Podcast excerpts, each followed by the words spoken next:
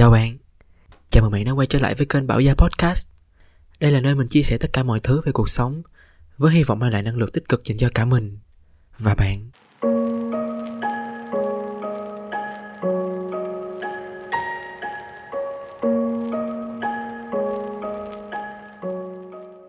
Ngày hôm nay của bạn là một ngày như thế nào? Ngày hôm nay của mình chắc có lẽ là một ngày cũng khá chi là hào hứng, bởi vì mình vừa được nghe tin là công ty sẽ tổ chức một chuyến comedy trip vào cuối tuần này để đi Đà Lạt. Tính ra là cũng khoảng từ cuối năm 2019 tới giờ là 2 năm hơn rồi. Mình chưa đi đâu đó, đi ra khỏi nhà, ra khỏi quê mình và ra khỏi Sài Gòn. Chỉ có hai chỗ đó quẩn đi quẩn lại thôi. Cho nên mình cũng khá chi là hồi hộp. Cảm giác như là đã rất là lâu, rất lâu rồi mình mới có cơ hội được đi chơi, đi ra ngoài một nơi xa như vậy. Do là một thời gian khá là lâu rồi mình không có lên Đà Lạt, cho nên mình cần hỏi thông tin từ một vài người bạn của mình. Mình có một người bạn, mặc dù nó ở cùng quê với mình nhưng mà ai cũng tưởng nó là người Đà Lạt hết, bởi vì nó đi Đà Lạt miết, tối ngày nó check in ở Đà Lạt. Nó như kiểu đặt tâm hồn và con người của nó ở Đà Lạt, và có cái xác của nó là ở cái chỗ nó đang ở thôi. Cho nên mình mới hỏi nó là nên đi đâu.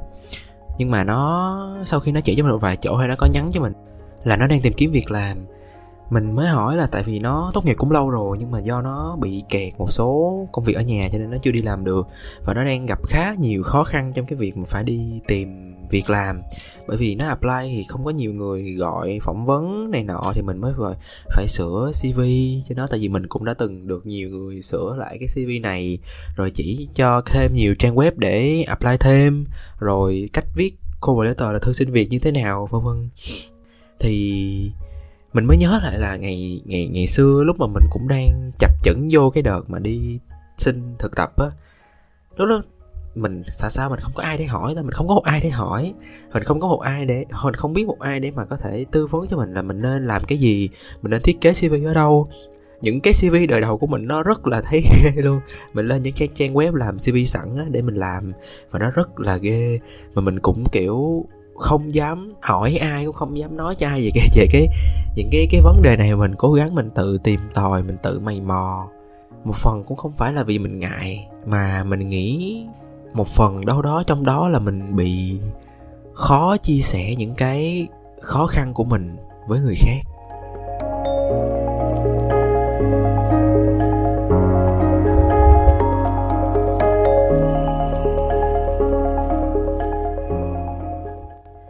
Mình nghĩ cái vấn đề của mình là mình bị khó chia sẻ những cái câu chuyện của bản thân, những cái khó khăn, những cái vấn đề của bản thân với người khác. Rất là ít khi mà mình chia sẻ những cái đó. Nếu mà quay lại cái khoảng thời gian hồi năm cấp 3, nếu mà các bạn đã từng nghe qua cái tập podcast mà thích một người như thế nào của mình thì các bạn cũng đã nghe qua cái câu chuyện của mình. Ở cái khoảng thời gian đó, mình đã thử cởi mở mà cởi hơi lố một chút xíu, là mình đã thử kể những câu chuyện của mình cho người khác. Nói một cách ngắn gọn lại là ở cái thời gian đó thì mình có crush một bạn, và trong cái thời gian mà mình crush bạn này thì mình có quá nhiều thứ để mình cần chia sẻ. Một phần đó là vấn đề, bởi vì trong cái tâm của mình, trong cái tâm sinh lý của mình nó bị có những cái thay đổi, nó bị khó chịu, những cái mình không hiểu được, những cái mình bị buồn, những cái mình bị bực tức, mình bị khó chịu, và mình cần chia sẻ cái đó cho người khác để mình tìm cái sự đồng cảm với cái sự thấu hiểu, để mình làm dịu lại cái tâm của mình ở cái thời điểm đó. Và mình cứ kể, cái sai của mình là ở lúc đó mình kể cho quá nhiều người đi. Mới đầu mình kể cho một người, hai người, mình nói là cố gắng giữ bí mật cho mình, đừng có nói cho ai nghe hết, bởi vì nếu bạn nó biết được thì nó cũng không hay. Và mình kể cho một người, hai người, rồi ba người, bốn người, rồi từ từ thì cả cái khối ai cũng biết hết. Mình nghĩ là cả khối luôn á, ai cũng biết hết. Lúc đó mình đã chia sẻ rất là nhiều, thậm chí là có một vài người bạn không tới nỗi quá thân thiết mình cũng chia sẻ cái chuyện này luôn, bởi vì đó là lần đầu tiên mình có những cái cảm giác rất là kỳ lạ, những cái cảm giác mà nếu mà giữ ở trong lòng á, thì nó rất là mệt mỏi, cho nên mình phải xả nó ra bên ngoài bằng cách là mình nói nó ra với người khác. Điều này dẫn đến những cái điều mà mình không mong muốn, đó là mình bị ghét. Dùng từ bị ghét thì nó cũng hơi nặng nề, nhưng mà nó là bị ghét. Mình bị cái bạn đó, bạn biết thì bạn có những cái thái độ hơi hơi gọi là ghét mình một chút xíu. Thì cái khoảng thời gian đó mình chỉ đành khóc một mình thôi. Mình khóc một mình ở trong phòng, bởi vì lúc đó ở trong phòng nội trú á, phòng đó mình học nội trú, thì phòng nội trú nam thường buổi tối sẽ có một cái loa, và cái loa này buổi tối sẽ cho mở nhạc cho nghe. Thì thường tối á, mình là người chọn nhạc, và mình hay chọn mấy cái bài nó phù hợp với cảm xúc, những cái bài nó buồn, những cái bài đơn phương, những cái bài chán đời, những cái bài mà nó thê lương bi thảm rồi đó. Thì tối bật lên nghe, một phần dễ ngủ, một phần dễ khóc. Thì tối nào mình cũng khóc, cứ nghe tới mấy cái bài đó là mình khóc. Mà mình cố gắng mình không có sụt sùi bởi vì sợ người khác nghe được. Mình cố gắng mình nén lại. Rồi qua ngày hôm sau thì mình gặp một vài người, mình kể cho người ta nghe. Còn tối thì mình khóc. Mình cũng chắc chắn mình không dám chia sẻ với gia đình, bởi vì mình không có hay chia sẻ với ba mẹ. Một phần là do ba với mẹ của mình đi làm khá là nhiều. Mẹ của mình cũng đi làm tất bật từ sáng cho tới khuya. Mẹ mình bán quán cho nên là cũng từ sáng tới khuya. Ba mình thì làm công an. Một phần á, ba mình là người miền Bắc, một phần ba mình làm công an, một phần là con trai cả trong gia đình, cho nên là ba mình rất là lầm lì, ít nói. Cái này không phải là mình bị phân biệt vùng miền hay là cố ý nói những người khu vực miền Bắc là như vậy, nhưng mà theo như mình để ý và mình thấy thì đa số những người đến từ khu vực miền Bắc thì người ta ít có thể hiện tình cảm của mình ra bên ngoài. Mình cảm thấy đa phần là như vậy, bởi vì nguyên bên họ nội của mình đều là người đến từ miền Bắc hết. Ba của mình cũng vậy. Mặc dù ở trong thì rất là thương vợ thương con, nhưng mà sẽ chẳng bao giờ nói là anh yêu em, chẳng bao giờ nói là ba thương con, chẳng bao giờ nói là ba yêu con. Người ta sẽ không bao giờ nói những cái điều như vậy. Người ta sẽ không thể hiện cái tình cảm của mình ra bên ngoài bằng lời nói, bằng cử chỉ, bằng hành động, mà người ta thể hiện bằng cái tấm lòng. Thì mình thấy nó hơi lạnh lùng. Mình thấy đa phần là như vậy. Ba mình cũng vậy. Mà đặc biệt ông là một người công an nữa, cho nên kiểu ba mình khá là lạnh lùng và ít nói. Cho nên ba mình cũng sẽ chẳng bao giờ chia sẻ với mình những cái vấn đề gì trong cuộc sống hết. Thậm chí ba mình cũng rất ít khi hỏi mình là hôm nay học hành như thế nào, điểm như thế nào. Ba mình khá ít hỏi, mà dĩ nhiên ba mình rất là quan tâm. Mình cảm nhận được cái điều đó, nhưng mà do đó thì mình cũng không có chia sẻ được.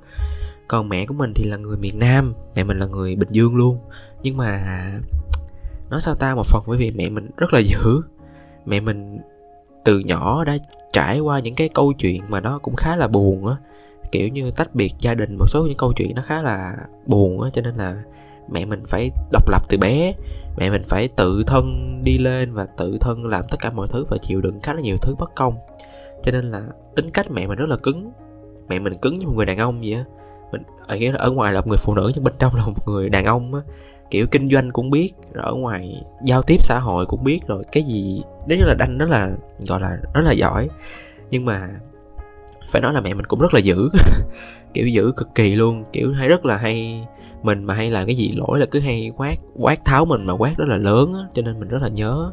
Và mình nghĩ từ hồi nhỏ cho tới lớn mình cứ bị quát tháo như vậy. Mà ba mình thì cũng làm lì ít nói, cho nên mình nghĩ đó là cái lý do mà mình rất là khó chia sẻ những cái câu chuyện gì với ba với mẹ. Cho nên lớn lên một chút xíu, mẹ mình hay hỏi là tại sao mẹ thấy con này bạn kia hay kể chuyện với ba mẹ nghe mà sao mày không kể gì hết. Rất là khó. Mình cảm nhận được cái chuyện đó, cho nên là mình dường như không có chia sẻ được gì với lại ba mẹ của mình cả. Thì quay trở lại cái câu chuyện hồi cấp 3 một chút xíu, thì cái khoảng thời gian đó mình không tìm được cái nguồn để mình rút ra từ gia đình, cho nên là mình chỉ có thể tìm tới bạn bè. Mà tìm tới bạn bè thì nó là một cái nguồn khá là rủi ro, bởi vì có người này người khác. Gia đình thì người ta còn nghĩ cho mình, nhưng bạn bè thì không. Lâu lâu họ buồn miệng thì họ có thể nói ra, họ đâu có chắc chắn là họ sẽ giữ được bí mật cho mình. Cho nên là những gì mình chia sẻ nó đã luồn hết ra bên ngoài, ai cũng biết, và tới nỗi các bạn đó bạn bị biết. Và mình đã trải qua một cái khoảng thời gian khá là tồi tệ mà mình cũng không muốn nhắc tới ở cái trong tập podcast lần này. Nhưng mà thật sự thì khoảng thời gian đó mình đã cố gắng để cởi mở, để mở lòng mình hơn, để thử nói những câu chuyện của mình ra bên ngoài, nói những bí mật của mình ra bên ngoài với người khác. Nhưng mà đó là một cái vết hằn mà mình làm cho mình không thể chia sẻ được một cái gì khác cho người khác về sau này.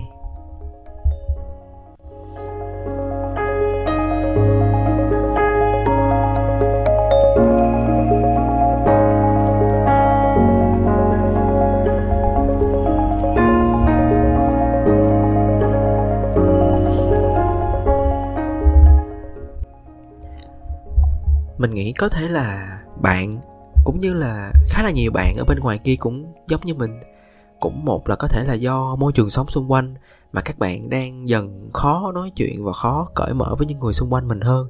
Hoặc là các bạn gặp những cái sự cố đến từ quá khứ giống như mình, giống như cái việc mà các bạn chia sẻ ra và bị quá nhiều người biết.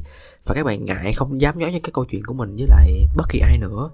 Nhưng mà mình có một cái điểm chung đó là chúng ta bị khó chia sẻ. Mình có một vài người bạn, một vài người thân trong gia đình mà mình thấy là họ chia sẻ rất là dễ dàng. Kiểu khi mà vừa về tới nhà là họ họ đã lớn rồi nha, họ bằng tuổi mình là 22, 23 tuổi rồi. Họ vẫn video call với mẹ, họ vẫn mỗi ngày nói với mẹ hôm nay con đã trải qua được cái này ra cái kia, con cảm thấy cái này, con cảm thấy cái kia. Như hai người bạn nói chuyện với nhau thì mình cảm thấy là sao họ có thể làm như vậy được, sao mà có thể làm được như vậy được. Rồi gặp bạn bè thì cũng cứ tự do, thoải mái kể những cái câu chuyện của mình. Và khi mà gặp vấn đề thì họ cũng tìm tới mình giống như vậy. Và họ cũng tự do nói những cái vấn đề của họ ra và họ tìm tới cái sự giúp đỡ. Thế tại sao mình lại ngại cái chuyện đó, mình lại ngại cái việc mà chia sẻ tất cả những cái câu chuyện của mình cho những người khác như vậy. Thì khi mình lên đại học á, mình cũng có rớt một bạn khác trong vòng khoảng thời gian là 2 năm. Khác với năm cấp 3 thì mình đã rút một cái kinh nghiệm rất là sâu sắc. Đó là lần này mình sẽ giữ bí mật tuyệt đối và mình không có nói với bất kỳ ai hết.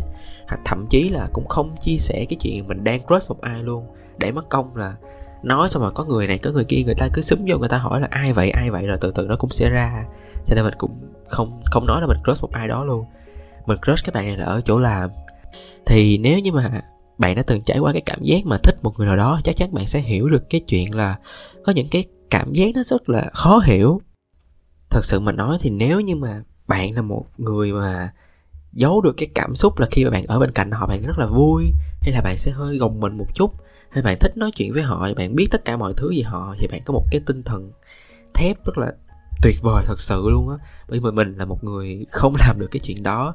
Mình rất là khó giấu được cái cảm xúc của mình khi mà đứng cạnh người ta, mặc dù mình cũng tinh thần cũng khá là thép luôn á, kiểu mình cũng đã chuẩn bị khá là nhiều thứ trước khi mà gặp người ta để mình không có bị lắp ba lắp bắp, không có bị nói cái này cái kia, không có bị nó khùng nó điên rồi cuối cùng rồi dẫn tới những thứ nó không hay lắm. Cho nên là mặc dù mình không chia sẻ với ai nhưng mà đôi khi mình hơi sợ một vài cái cử chỉ lời nói của mình cũng sẽ làm cho người ta biết. Cho nên là lúc đó mình đã nghĩ ra một cái cách nó khá chi là kỳ. Đó chính là mình thả thính tất cả mọi người ở chỗ làm luôn. Dĩ nhiên là trừ mấy người có bồ ra thôi. Còn những bạn mà chưa có người yêu, kể cả nam kể cả nữ luôn, kiểu như là mình đùa vui giỡn, không phải là cái kiểu mà gọi là quấy rối đâu nha. Mình không phải là cái cười dạng quấy rối đâu. Mà thí dụ như là lâu lâu mình đọc một câu thơ, hay là lâu lâu mình có cái câu thả thính trên mạng hay thì mình chọc các bạn đó cho nó có không khí thôi, chứ không phải là dạng quấy rối nha. Bởi vì một là những người mà mình chọc thì cũng gọi là khá là thân thiết. Cái thứ hai là người ta chắc chắn biết là mình không thể nào mình thích người ta được mà chỉ là chọc thôi. Thì mình cứ thông qua cái cách này mà mình có lỡ thả thính hay là mình nói cái gì, mình làm cái gì với cái bạn mà mình crush nó thì cũng sẽ không bị nghi ngờ. Kiểu như là có bị chọc thì cũng sẽ không quá đáng như cái thời cấp 3. Thời cấp 3 kiểu mọi người đều biết là mình thích bạn đó, cho nên cứ đâm đầu vào mà chọc. Còn ở đây thì mình cứ thả như vậy á, người ta sẽ chẳng biết là mình thích ai. Từ đó mà mình có thể thả thính cái bạn mà mình thích một cách cũng thoải mái một chút xíu. Mình không có bị ngại nữa. Lúc đó mình cũng đã thử, kiểu mình cũng đã có cái khoảng thời gian mà nó mình chịu đựng không nổi nữa. Bình thường á, khi mà mọi người chia sẻ được, bạn nói ra được á, thì nó sẽ nhẹ nhàng hơn. Thật sự cái khoảng thời gian cấp 3 mình nhẹ nhàng hơn rất là nhiều. Mình khi mà mình nói ra, mặc dù nó cũng mạo hiểm hơn, nhưng mà khi mà không chia sẻ được á, nó sẽ bị kìm nén. Có một cái khoảng thời gian mà cái việc học nó đánh nén mình một phần, ở nhà cũng có chuyện cho nên nó đã nén thêm mình một phần, công việc áp lực nó đã nén thêm mình một phần nữa. Và tới cái chỗ làm á, lâu lâu thì mình với lại cái bạn đó có xảy ra xích mích, có xảy ra những cái chuyện không hay mà nó không quá đáng á, nhưng mà mình cũng bị giận, mình cũng bị những cái thái độ mình cảm giác thì mình bị ghét á, mà mình không biết là bạn đó có ghét mình hay không. Mình nghĩ là không đâu, nhưng mà mình cũng hy vọng là không. Cho nên mình rất là buồn, khoảng thời gian đó mình muốn trầm cảm luôn. gọi là mình rất là nản luôn á, mình rất là gọi là bị dồn nén tới một cái mức mà nó không thể nào mà nó xả ra được nữa, bởi vì mình đã không thể nào chia sẻ những cái câu chuyện của mình cho bất kỳ một ai khác á. Nó tối mình cũng cố gắng mình nằm mình khóc, nhưng mà nước mắt mình cũng không rơi được, mình cũng không hiểu tại sao đã lâu lắm mà mình không khóc. Mình nghĩ là cái lần mình khóc cuối cùng là cái lần hồi năm cấp 3 luôn, tới giờ này á, tới thời điểm này luôn mình chưa rơi một giọt nước mắt nào. Mình cũng không hiểu là tại sao nữa, nhưng mà mình cũng có một vài người bạn thân chứ. Mình có người bạn thân ở chỗ làm, mình có người bạn thân ở trường đại học luôn, nhưng mình không dám nói. Mình một số thời điểm cũng khá là thích hợp, mình cũng tính là sẽ ngồi ra, sau đó sẽ nói chia sẻ là hôm nay tao thích người này nhưng mà người đó làm cho tao buồn quá, tao nên làm như thế nào, tao nên như thế nào các kiểu. Nhưng mà khó lắm, nó khó cực kỳ, bởi vì mình chỉ nghĩ tới cái hậu quả thôi, mình chỉ nghĩ tới cái câu chuyện ở phía sau là sẽ có thêm người này biết, sẽ có thêm người kia biết, sẽ có thêm những chuyện không hay nó xảy ra. Thế là mình im lặng, nhưng mình cứ giữ những tất cả mọi thứ ở trong lòng, kể cả chuyện học hành ở trường, chuyện công việc, chuyện này chuyện kia, mình đều không có nói cho bất kỳ một ai hết. Mình nghĩ là cũng hên là mình còn có bạn bè, có những cái cuộc vui chơi giải trí để nó đỡ đi cái phần stress đó. Và dần dần thì mình cũng mất luôn cái thói quen chia sẻ những cái chuyện mà không chỉ chuyện tình cảm mà cho chuyện học hành, công việc, trừ khi mà có người hỏi mình thì mình nói ra, nhưng mà không có nói quá chi tiết. Tuy nhiên thì mình lại là một người thích nghe người khác kể hơn. Mình thích nghe những câu chuyện của người khác, mình thích nghe những vấn đề của người khác, mình thích nghe sự trải lòng của người khác. Bởi vì mình, thứ nhất mình hiểu là người ta tin tưởng mình. Mình là một người có một cái vị trí, một cái gì đó với người ta thì người ta mới kể cho mình nghe những cái đó. Và cái thứ hai là mình đã từng trải qua cái cảm giác mà người ta kể cho mình xong mình lại đánh mất cái lòng tin của người ta bằng việc đi kể với người khác, cho nên là mình cũng có khá là uy tín trong cái việc mà không nói cho bất kỳ một ai nghe. Cho nên là mình cũng được khá là nhiều người chia sẻ cái vấn đề của người ta cho mình, và mình cũng biết được cách để nói chuyện cho họ, để cho họ kiểu cảm thấy đồng cảm và trải qua được cái khoảng thời gian đó. Ước gì mình cũng được như vậy.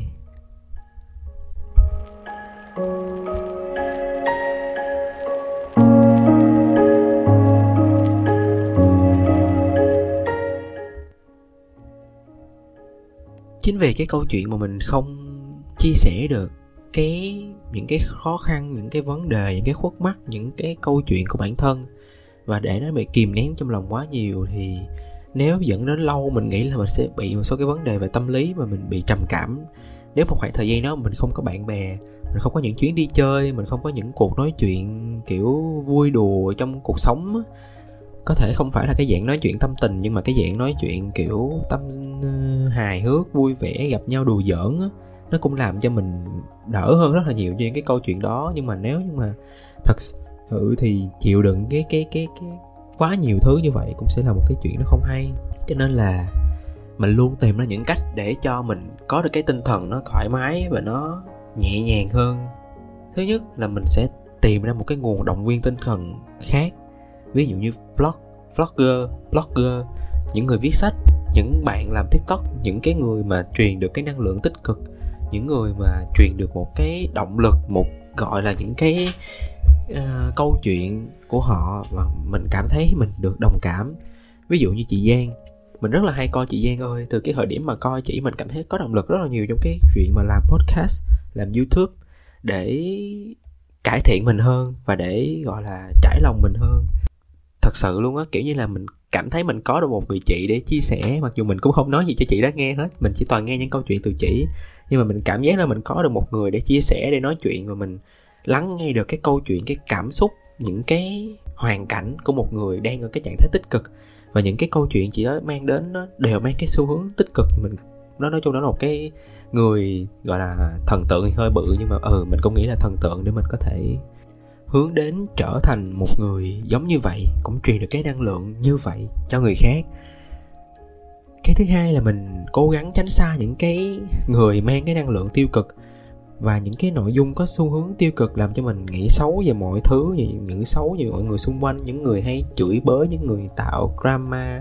Mặc dù dĩ nhiên những cái drama lớn thì nó tràn lan trên mạng, không thể nào mà không tránh khỏi được, chỉ có tránh được những cái xung quanh cuộc sống thôi. Thí dụ như hồi đó mình hay đi làm và mình gặp một người mà kiểu cứ gặp là than công việc khó quá, công việc mệt quá, cuộc sống mệt quá, bài tập nhiều quá, deadline quá nhiều quá, áp lực quá, mệt mỏi, mặt lúc nào cũng chù ụ. Kiểu mỗi lần mà nói chuyện với bạn đó một hồi mình cảm thấy mình trì trệ hẳn, mình xuống tinh thần hẳn, mình cảm thấy rất là mệt luôn á. Cho nên là từ đó về sau mình cố gắng mình gặp người khác mình không có than á, mình không phải lúc nào mở miệng ra cũng mệt quá đi, buồn ngủ quá, nản quá, kiểu vậy, muốn nghỉ quá, thì nghe nó rất là nản và rất là xuống tinh thần luôn. Cho nên là mình cố gắng tránh xa những người như vậy ra, hoặc là cố gắng giúp đỡ họ bằng cách là tìm cho họ một cái niềm vui để cho họ đừng có cố ngày than thở những cái điều như vậy, để cho họ nhìn vào những cái mặt vui vẻ cuộc sống hơn là nhìn vào cái mặt mệt mỏi và tối ngày thể hiện cái sự mệt mỏi đó ra ngoài. Cái điều tiếp theo mà mình nghĩ là mình có thể làm được đó là podcast. Thật ra một trong những mục đích lớn của mình trong cái việc làm podcast này không phải là để nổi tiếng, không phải là để có quá nhiều lượt nghe, không phải là để quá nhiều người biết đến, mà một trong những mục đích chính là mình, thứ nhất là mình tập cái cách diễn đạt. Ở một vài tập đầu á, cái cách diễn đạt của mình nó rất là kỳ, nó hay bị lắp bắp, nó bị lọng ngọng, và cái cách dùng từ của mình nó bị lặp, cho nên nghe nó không được hay á. Mình cố gắng mình sửa cái từ này bằng cách là mình làm podcast. Cái thứ hai là mình cố gắng nói chậm lại, bởi vì bình thường mình nói hơi nhanh, cho mình cố gắng mình điều tiết cái này lại. Và cái thứ ba là podcast là một cái nguồn để mình có thể tự chia sẻ cho bản thân. Mình tự chia sẻ tất cả mọi thứ của bản thân lên trên này, một phần như một cái ghi lại kỷ niệm về cái cách nghĩ của một cậu bé 23 tuổi, để sau này mình 33, 43, 53 tuổi thì mình vẫn có thể nhìn lại là hồi đó nó đã nghĩ cái gì, nó đã làm cái gì, nó đã nói cái gì. Và một phần cũng là để giải tỏa những cái năng lượng này ra, giải tỏa những cái câu chuyện của mình ra, với hy vọng là mang lại được cái năng lượng tích cực cho người khác, và mang lại được cái câu chuyện cho người khác nếu như có ai đó nghe được, và một phần cũng mang lại được cái năng lượng tích cực cho mình. Còn cuối cùng là về vấn đề tình cảm, thì mình nghĩ là nếu như bản thân xác định là không thể nào tiến tới được, thì một là chúng ta cái này cũng khó quá, thì nói là tìm một người khác có khả năng hơn, hay là tránh xa hoặc là hạn chế gặp, thì nó cũng khá là khó. Bởi vì đâu phải cứ nói với trái tim là mày không được thích người đó nữa, mày thích người này đi, đâu thể nào nói như vậy, đúng không? Nó cũng đâu có làm theo, nó chỉ thích là nó chỉ thích một người thôi, mà nó cứ thích hoài, thích gì hoài như vậy, chừng nào mà người ta cái gì đó thì nó mới không thích nữa. Mình nghĩ vậy. Nhưng mà mình nghĩ là nên nghĩ cho bản thân trước, nên yêu bản thân trước đã, rồi hẳn học cách yêu người khác. Do đó mà nếu như mà bạn đang trong một cái mối quan hệ tình cảm mà nó làm cho bạn xuống tinh thần, nó làm cho bạn quá buồn, nó làm cho bạn quá mệt, nó làm cho bạn quá đau đớn, có lẽ nó cũng sẽ là một cái trải nghiệm gì đó trong cuộc sống, nhưng mà nếu như để cho nó ảnh hưởng càng ngày càng tiêu cực thì mình nghĩ là nên cố gắng tìm cách thoát ra.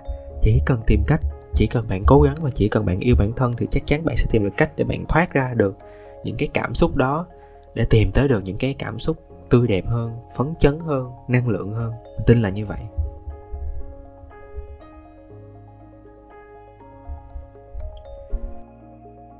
Mình cảm ơn bạn rất nhiều vì đã nghe đến tận đây. Hy vọng bạn sẽ ủng hộ mình trong những tập podcast tiếp theo. Kết nối với mình qua những trang mạng xã hội khác nhé, mình sẽ để link ở dưới phần mô tả. Chúc bạn một ngày tốt lành và chào bạn.